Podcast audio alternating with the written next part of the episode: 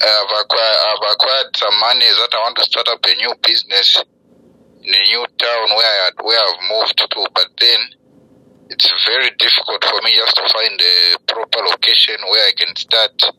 I've been moving from place to place looking for shops, but people aren't that helpful. When I find one place, it looks like I will get it, then things just change from nowhere. You find the owners of the shop are not willing to leash it out and whatnot. So I've been having difficulties for the past one week or two weeks now. Because where are you in Zambia?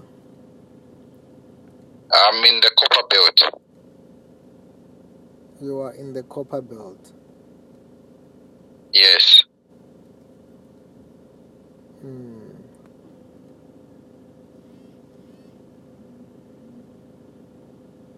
Okay, because you are saying that um, when when you say things have been have opened up, what do you mean? In terms of finances, Uh huh.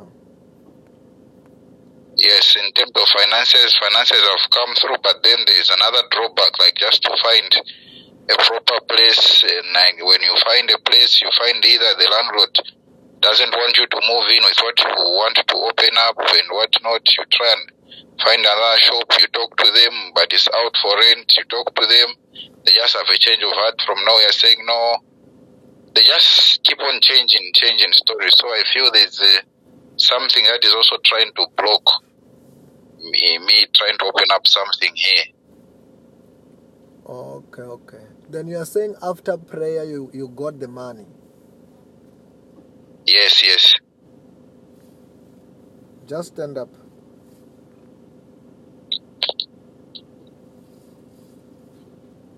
I say, Lord Jesus, Lord Jesus, you are my Lord. you are my Lord. You are my Savior. You are my Savior. Wash me with your blood. Wash me with your blood. Forgive me my sins. Forgive me for my sins. Bless me today. Bless me today. Protect me from today Protect me from today with your power with your power of the Holy Spirit. of the Holy Spirit. Just close your eyes. I'm praying for you. In the mighty name of the Lord Jesus, I soak the whole of him into the blood of Jesus, into the fire of the Holy Spirit. Holy Ghost. Every curses be broken. And I pray for blessings. Just turn around three times. The power of God is falling on you there.